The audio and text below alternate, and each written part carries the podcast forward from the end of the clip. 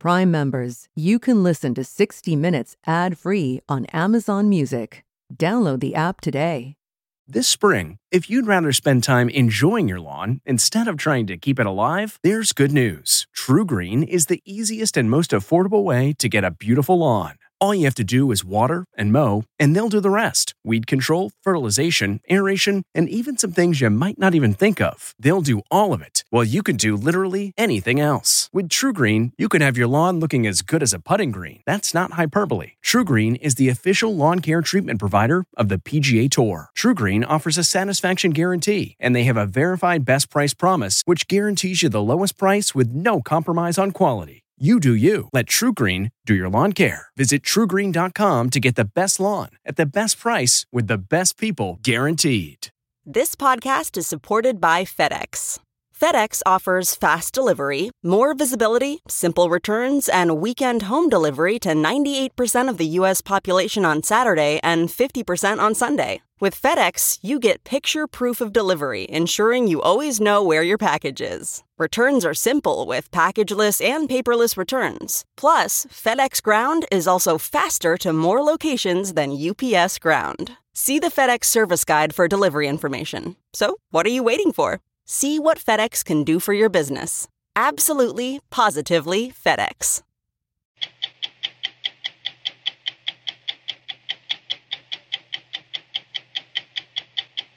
Tonight, former Starbucks CEO Howard Schultz makes an announcement that will surprise many. I am seriously thinking of running for president. I will run as a centrist independent.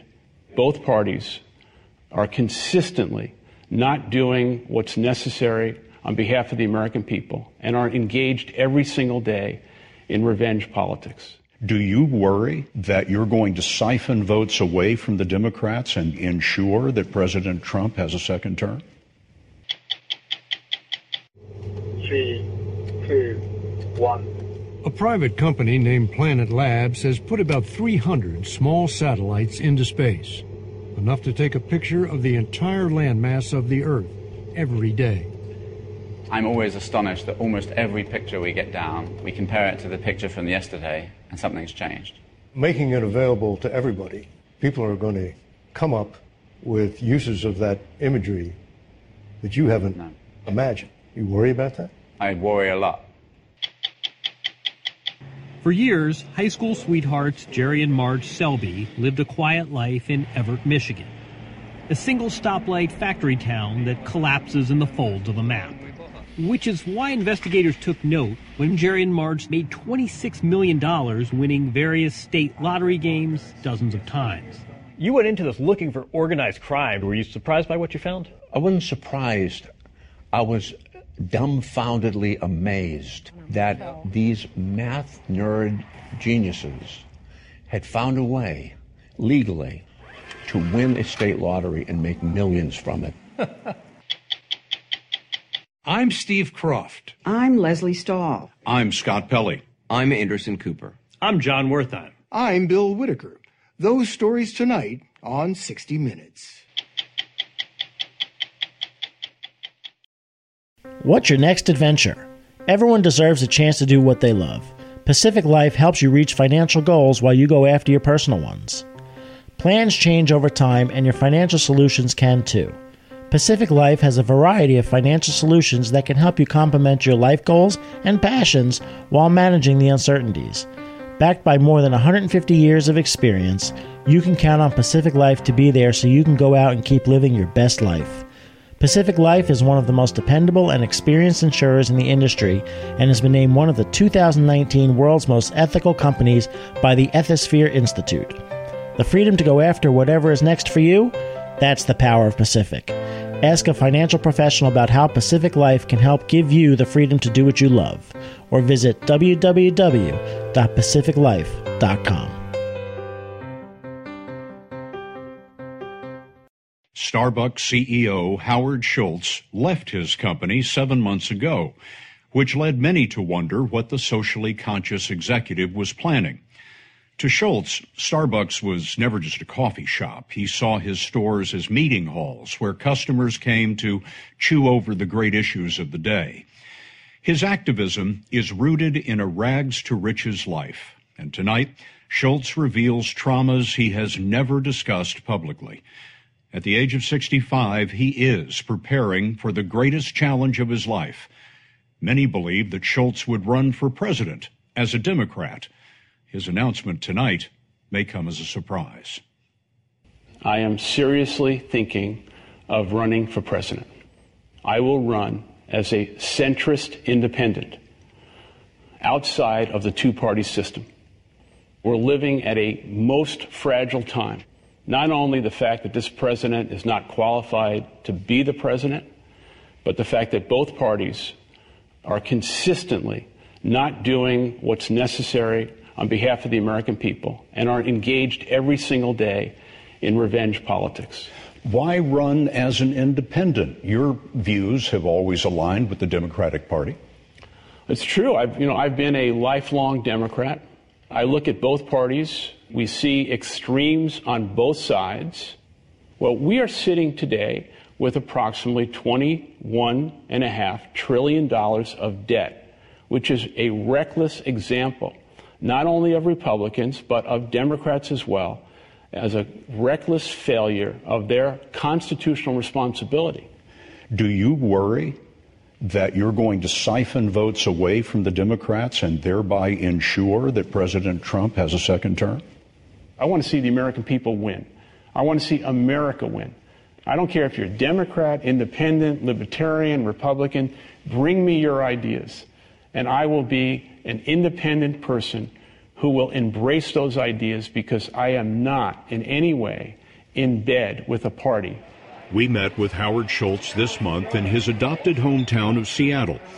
It was here in 1981 that he arrived as a stranger in the Pike Place market to visit the original Starbucks, just a tiny store that sold coffee beans. You were selling coffee makers living in New York, and this was one of your customers. Why did you come out here to visit them? The thing is, I had never heard of Starbucks, and they were buying a ton of these products, and I just thought, I got to come to Seattle and see who this company was. How he created the phenomenon we know is a story longer than the line at Starbucks. Suffice to say, Schultz got a job behind this counter. He installed an espresso machine, and in 1987, with borrowed money, he bought the shop. How many stores are there today? almost 30,000 in 77 countries. A sweet success with a few bitter notes. Starbucks almost went broke in the 2007 financial crisis. And last year, a store manager set off a furor when she called police on African American men who were just hanging out at a table. Schultz closed all the U.S. stores for hours of racial bias training. Race had been an issue even before when Schultz asked employees to talk to customers about racial justice.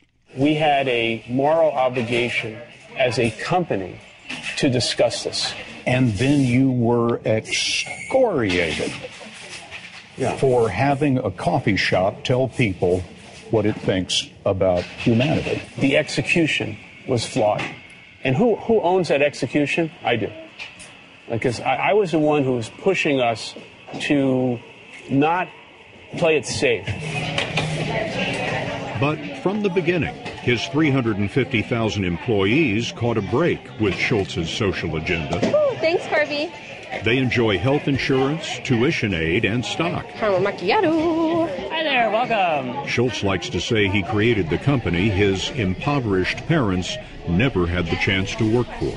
When I read statistics that says that over 40% of the American people don't have $400 in the bank and only a crisis away from bankruptcy.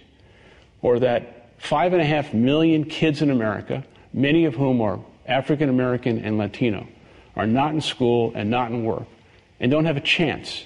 And one out of six people in America are food insecure. This is what I think about.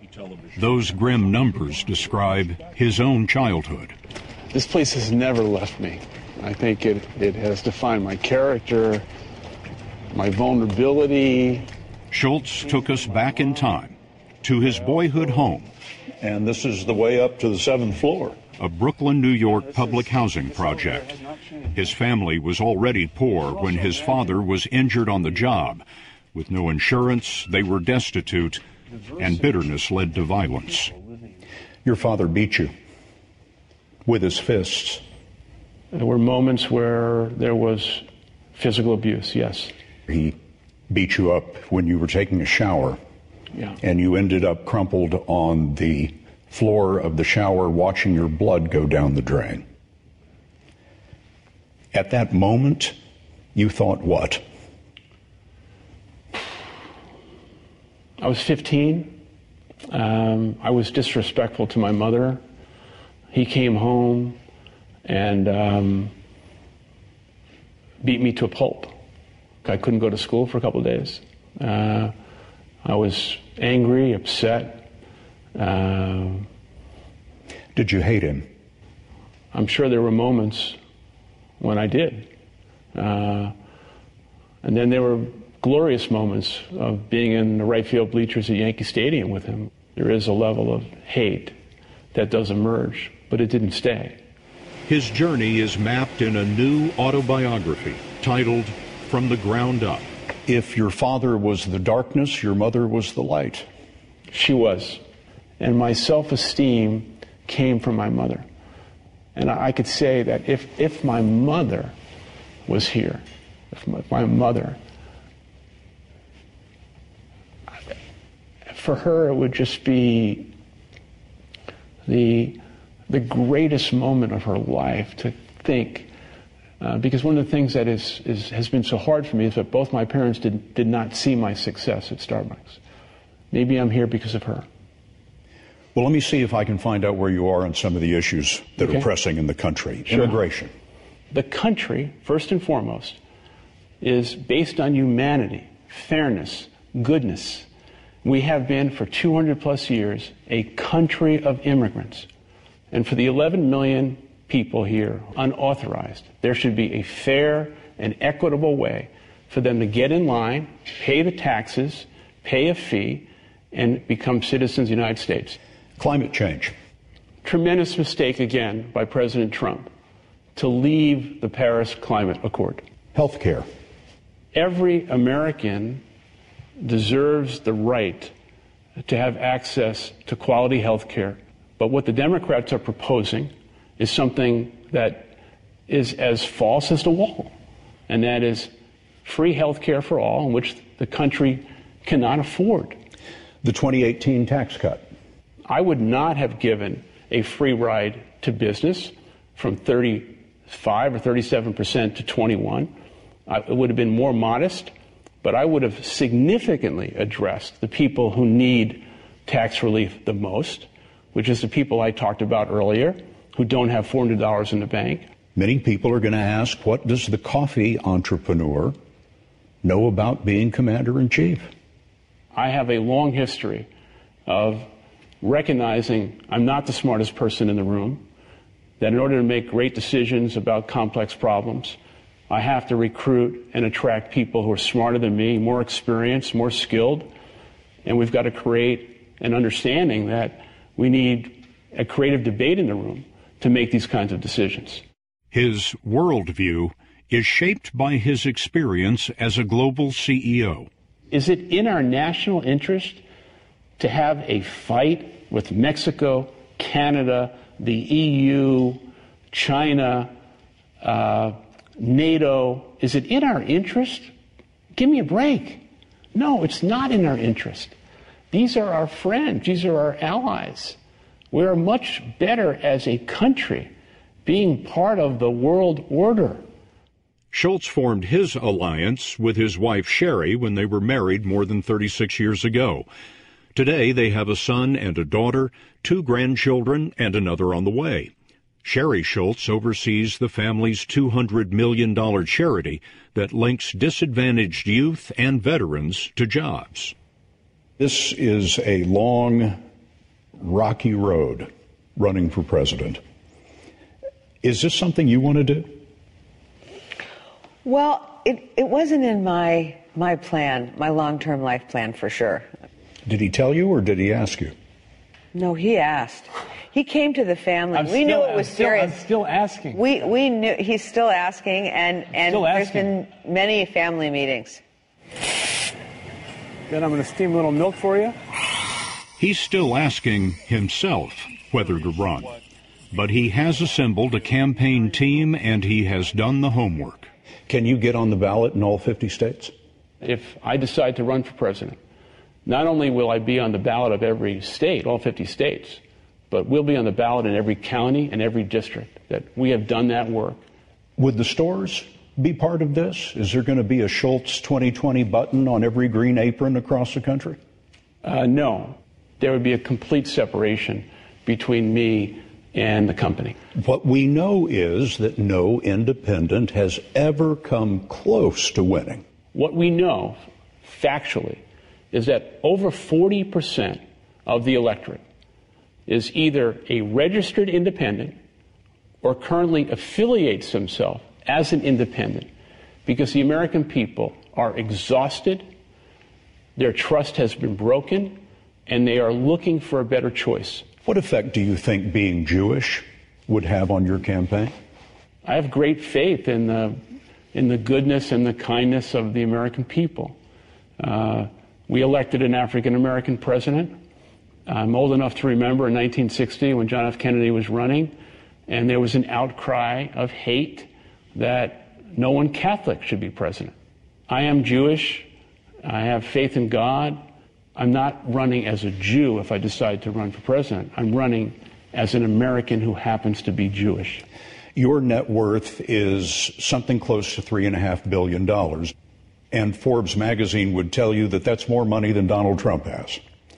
Are you willing to spend what it takes to win? Well, I'll say it this way we'll be fully resourced to do what's necessary. Winning could cost 300 million, 500 million. Do those numbers change your mind? No. Would you release your tax returns? A hundred percent. Yes.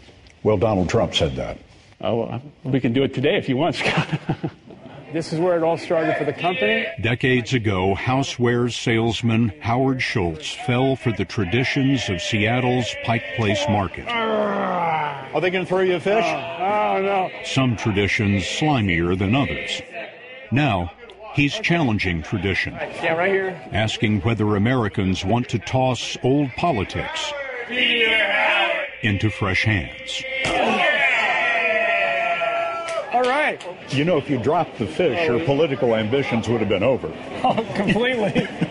You know, it's on after this interview. President Trump is going to be tweeting by about 8 o'clock Eastern Time. You know, I'm. Going to say terrible things about Yeah. you. Uh, I, I think, like most people, I'm. I've become bored with President Trump and his tweets. Now, David Martin on assignment for 60 Minutes. For decades, the U.S. has relied on spy satellites to look deep inside the territory of its adversaries. These giant billion dollar satellites take high resolution photographs which can see objects as small as a fist inside Russia, North Korea, or wherever the target is. Tonight, we will take you inside the intelligence agency where those photos are analyzed. And we will also take you inside a revolution that is rocking the top secret world of spy satellites. A private company named Planet Labs has put about 300 small satellites into space, enough to take a picture of the entire landmass of the Earth every day. Those small satellites have created a big data problem for the government, which can't possibly hire enough analysts to look at all those pictures. Welcome to the revolution. Five, four, three, two, one. This is how the revolution began. 28 small satellites sent out into orbit by astronauts from the biggest of all satellites, the International Space Station. We took a satellite that would be the size of a pickup truck and we shrunk it. We wanted to make it about the size of a loaf of bread. Robbie Schingler began building satellites 20 years ago working for NASA. The way that I grew up um, at NASA is we would spend about five to ten years even uh, to build one satellite. Now he's one of the founders of Planet Labs. This is our satellite manufacturing building. A company that turns out satellites in months, not years. You can pick these up. They're about 12 pounds or 5 kilograms. Packed with some of the same electronics used in smartphones, they're built by hand in a nondescript building in downtown San Francisco. It looks like a warehouse, and our engineers here build and operate the largest fleet of satellites in human history. It's a pretty big statement, the largest fleet of satellites in human history. I know, isn't that cool? And frankly, we're just getting started.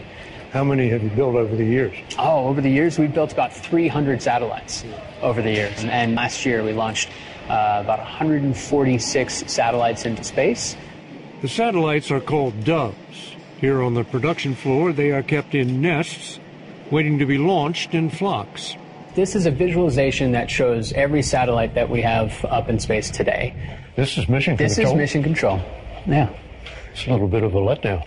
But it's a little bit non traditional. A, a normal mission control, you will have dozens and dozens of engineers for one satellite. We flip that around. So we have dozens of satellites for a, a single engineer. The satellites orbit the globe every 90 minutes while the Earth rotates beneath them. Their cameras documenting the planet as it's changing. I'm always astonished that almost every picture we get down, we compare it to the picture from yesterday, and something's changed.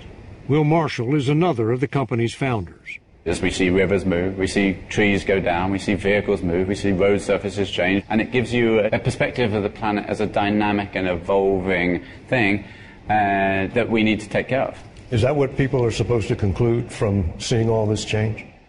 Uh, well, you can't fix what you can't see. Two, one. That kind of save the world ambition carries a big risk, especially for a small firm that's just getting started. And we have liftoff. Planet has many records. We've launched the most satellites in the world ever, but we've also lost the most satellites ever. Four years ago, Marshall gathered his staff in what Planet calls the mothership to watch a rocket carrying 26 doves blast off. It was a big deal, uh, and we had a customer in the audience at the time uh, that we had brought to see the launch. It was really embarrassing. Oh, God. I'll never forget it. We see the, you know, smoke coming and everyone's cheering, "Ah!" and then it goes and then kaboom! Chester Gilmore runs Planet's satellite assembly line. You lost how many satellites? 26. 26. I think we lost, yeah, 26. Those are your babies. They were, it was a tough, yeah, they were. How long did it take you to get back to normal? Uh, we didn't even skip a beat when that happened. Hmm. Didn't lose a day. On the day we visited Planet, its satellites were beaming down 1.2 million pictures every 24 hours. Planet sells images to over 200 customers, many of them agricultural companies monitoring the health of crops. But this is Planet's most important customer. So this is our operations center, heartbeat of the agency. Robert Cardillo is director of the National Geospatial Intelligence Agency, NGA for short, the organization which analyzes satellite photos. So this really is ground zero for all the intelligence coming in from space. That's correct. It's it's where we bring in all of our sources, whether they come from space or any source. But correct, it's ground zero. Because 60 Minutes was allowed into this secure operations center, top secret high resolution pictures taken by spy satellites are nowhere in sight. Across the center, Cardillo says lower resolution images like this one, taken by commercial satellite companies, you see one of the outposts that the Chinese have developed in the South China Sea. are changing his world by giving him more and more looks at the Earth, especially places U.S. spy satellites are not zeroed in on. I'm quite excited about capabilities such as what Planet's putting up in space. Planet is a small company with just over 400 employees, many of them in San Francisco. NGA is a government bureaucracy with a workforce of 14,500 and a 2.7 million square foot headquarters south of Washington, D.C. But Robert Cardillo knew a revolution when he saw one. This is not the scale model, this is the real size. When Planet's Will Marshall unveiled his small satellite at a 2014 TED Talk, Cardillo showed the video to his workforce. It's going to provide a completely radical new data set about our changing planet. and a radical new culture. Thank you.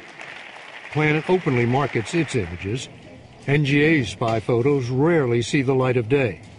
The intelligence analyst who leaked these photos of a Russian shipyard in 1984 went to prison. What NGA can see from space is top secret. How many of these high resolution satellites do you operate? Um, I'll not comment. But much of what Cardillo won't talk about is common knowledge to Ted Molczan, who is a household name in the obscure world of amateur satellite tracking. How many photo satellites does the U.S. have in orbit? Uh, currently, there are three. Liftoff of NROL 71 for the National Reconnaissance Office. Since we interviewed Molczan, what looks like a fourth photo satellite has been launched. He tracks them from his balcony in downtown Toronto with nothing more sophisticated than $300 binoculars. You just wait for a flyby yeah. from the satellite? Yeah, I'm laying in wait. For something that's 150 miles away, going five miles a second? Yes. Yeah, and it will cross my field of view in a few seconds. So I've got to be on the ball.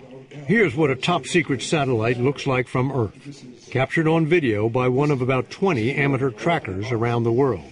Its code name is Crystal. This thing is about the size of a city bus. And this is what it looks like from Earth. That's right. It just looks like a moving star. The satellite trackers watch as it streaks across the sky, measuring its position against well known stars. But that's enough to tell the orbit of the uh, satellite. Yes. We're doing this with our eyes, often with cameras, but the end result of it is numbers. And if we pool enough of that data together, we can actually calculate the orbit to great precision. If you've been able to calculate this, uh, presumably the North Koreans have been able to calculate this. Absolutely, yes. So there's no mystery to the North Koreans, the Russians, the Iranians, the Chinese when these satellites are overhead taking pictures. That's right. It's space age hide and seek. Adversaries know when and where American spy satellites are looking, but can never be sure what they're finding. This is uh, what NGA developed in the pursuit of Osama bin Laden. Before President Obama and his national security team, including Cardillo there on the left, gathered in the White House Situation Room on the night of the raid, NGA had gone back in time through seven years of satellite imagery to construct this scale model of bin Laden's hideout. We had historic imagery of this compound that enabled us to reverse time. NGA could see not just the outside, but inside as well. It enabled us to go back to the point of construction and essentially, through our imagery archive, to rebuild the house. So we could see how the first floor was designed and how the rooms would lay out, where are the stairs from the first to the second floor and the second to the third floor. So old pictures showed that building before the roof went on. We had pictures before the compound existed. We saw it when it was first constructed and as it as it was built over time. Correct. And that's how you could find out the uh, dimensions of each room. Indeed. The satellites that made that possible are the equivalent of a Hubble Space Telescope, but instead of taking pictures of the heavens, they are zeroed in on Earth, able to make out objects just four inches across. Keel camera on monitor two for me. For decades, they have been indispensable to knowing what America's adversaries are up to. But like Hubble, they cost billions of dollars each, which is one reason there are so few in orbit. Are they um, putting more up? They've never had more than four up at a time. Which is why Cardillo is so interested in Planet, and its small satellites that deliver a tsunami of data like NGA has never seen. How many analysts would it take to keep up with those number of satellites? We did some calculations, and uh, we came up with uh, six million uh, humans would need to be hired to exploit all the imagery that we have access to. You can see that it's not exactly a viable proposition. If you were trying to find this in Syria, it's sort of like a needle in a haystack, right? Planet's Shauna Wolverton showed us how a computer can be programmed to help track the impact of Syria's civil war on the people who live there. So what we've done is created a algorithm that looks for new roads and buildings. An algorithm that rifled through reams of satellite photos and identified the first signs of a new refugee camp. Here's that first image. So the, that red grid is what? Those are those are new roads, and all of these blue spots that you can see here are buildings. So this is one little corner of, of Syria. Could you do this for the entire country? We could absolutely do this for the entire country. I can show you over here. We can zoom out. And you can see that we've run this algorithm over the entire country, and you can see all of the roads and buildings. This is the first photo an American spy satellite ever took from space in 1960, a far off look at a Russian airfield. Since then, we have gotten much more spectacular looks at Earth, like these taken by the Apollo astronauts. But the U.S. government no longer holds a monopoly on photos from space and has no power to stamp top secret on any of the 800 million images Planet has taken in its brief lifetime. Making it available to everybody, people are going to come up with uses of that imagery that you haven't Yeah. imagined. Dreamed of, yeah. And not all of them are going to be good. No. You worry about that? I worry a lot. And we wouldn't have started Planet if we didn't have a very strong conviction that the vast majority of the use cases are very, very positive.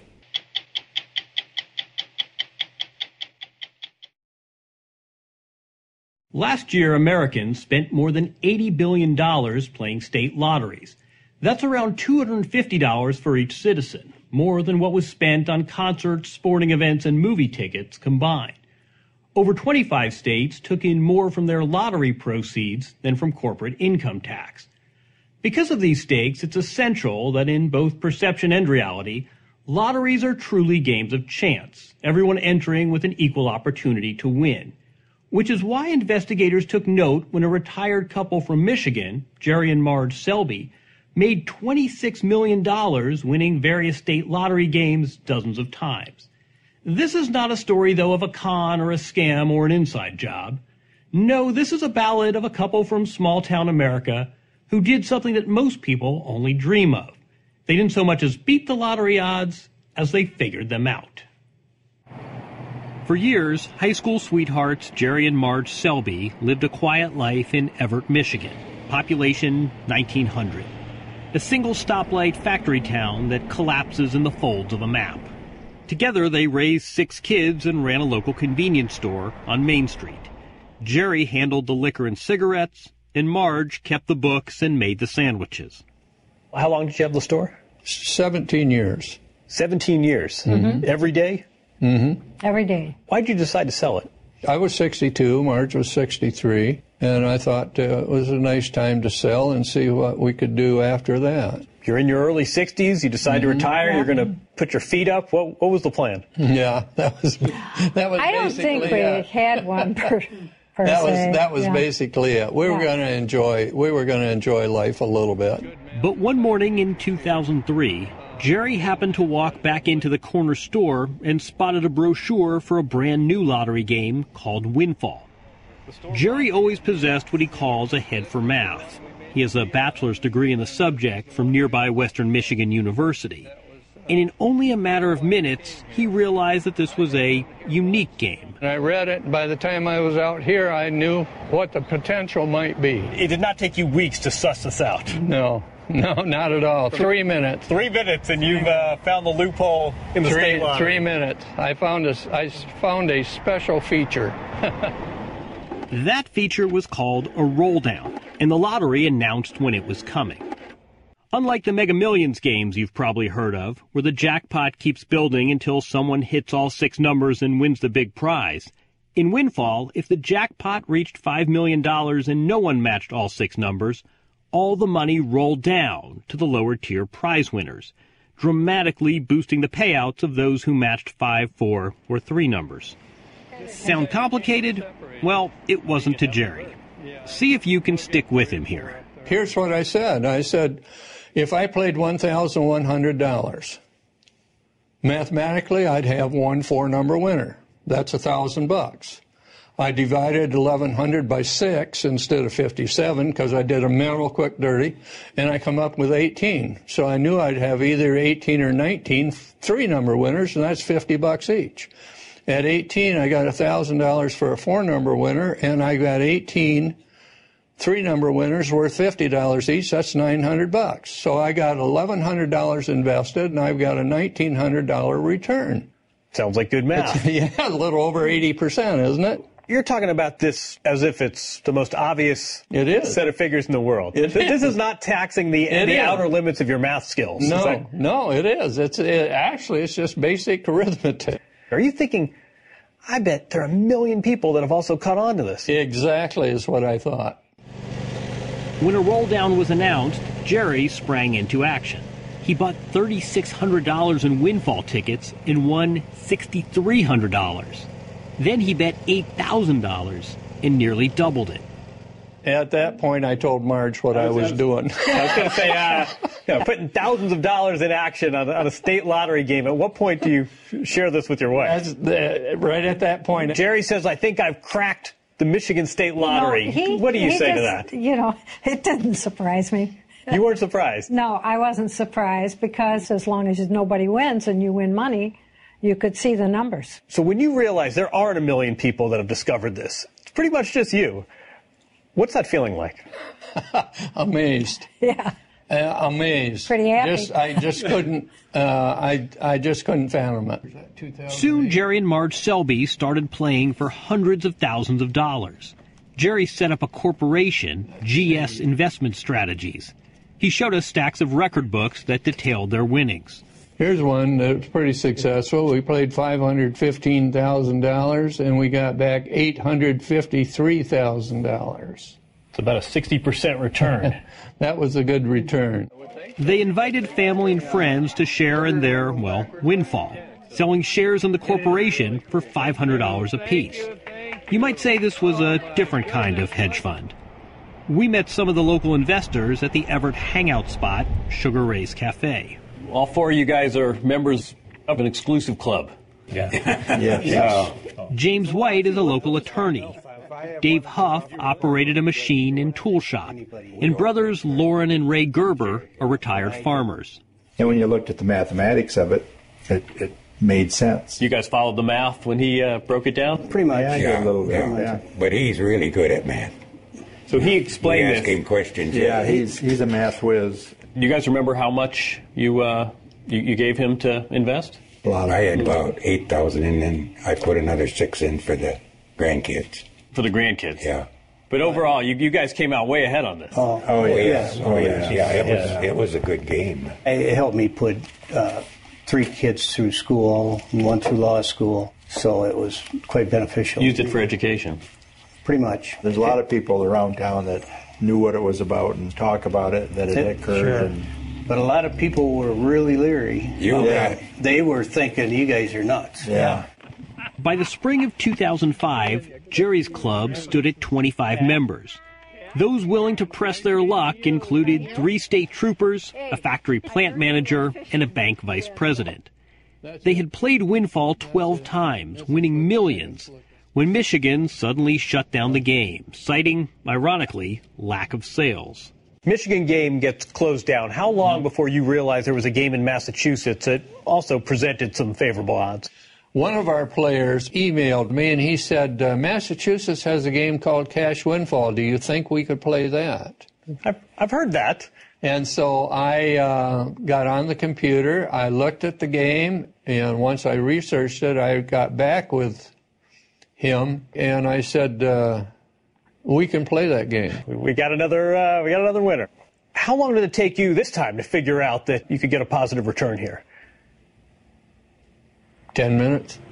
That's when Jerry and Marge Selbee developed a routine they continued for the next six years, driving 900 miles to Massachusetts every time there was a roll down and buying hundreds of thousands of tickets at two local convenience stores. Then they hold up, not in some fancy suite at the High Rollers Hotel, but in a room at the Red Roof Inn, sorting the tickets by hand for 10 hours a day, 10 days straight. Not so much playing the lottery as working it. So once there was a roll down, On Mhm. average, how much were you putting in play? Over $600,000 per play, seven plays a year. $4.2 million once this roll down was coming. Per year. Did you ever get nervous? Oh, yeah. What'd you do with all the losing tickets? Saved them. You saved all the Saved losing them tickets. in big, you know, the big totes. Big plastic totes. There must have been millions. 18. $18 million worth of losing, Losing lottery. tickets. And you have this. hmm Just in case we had a physical federal audit. We had the upstairs of the barn. I stored them in one end and in the other end. And then I thought, oh no, this floor is going to fall through. So then we stored them down in a pole barn. And we had probably 60, 65 tubs of tickets.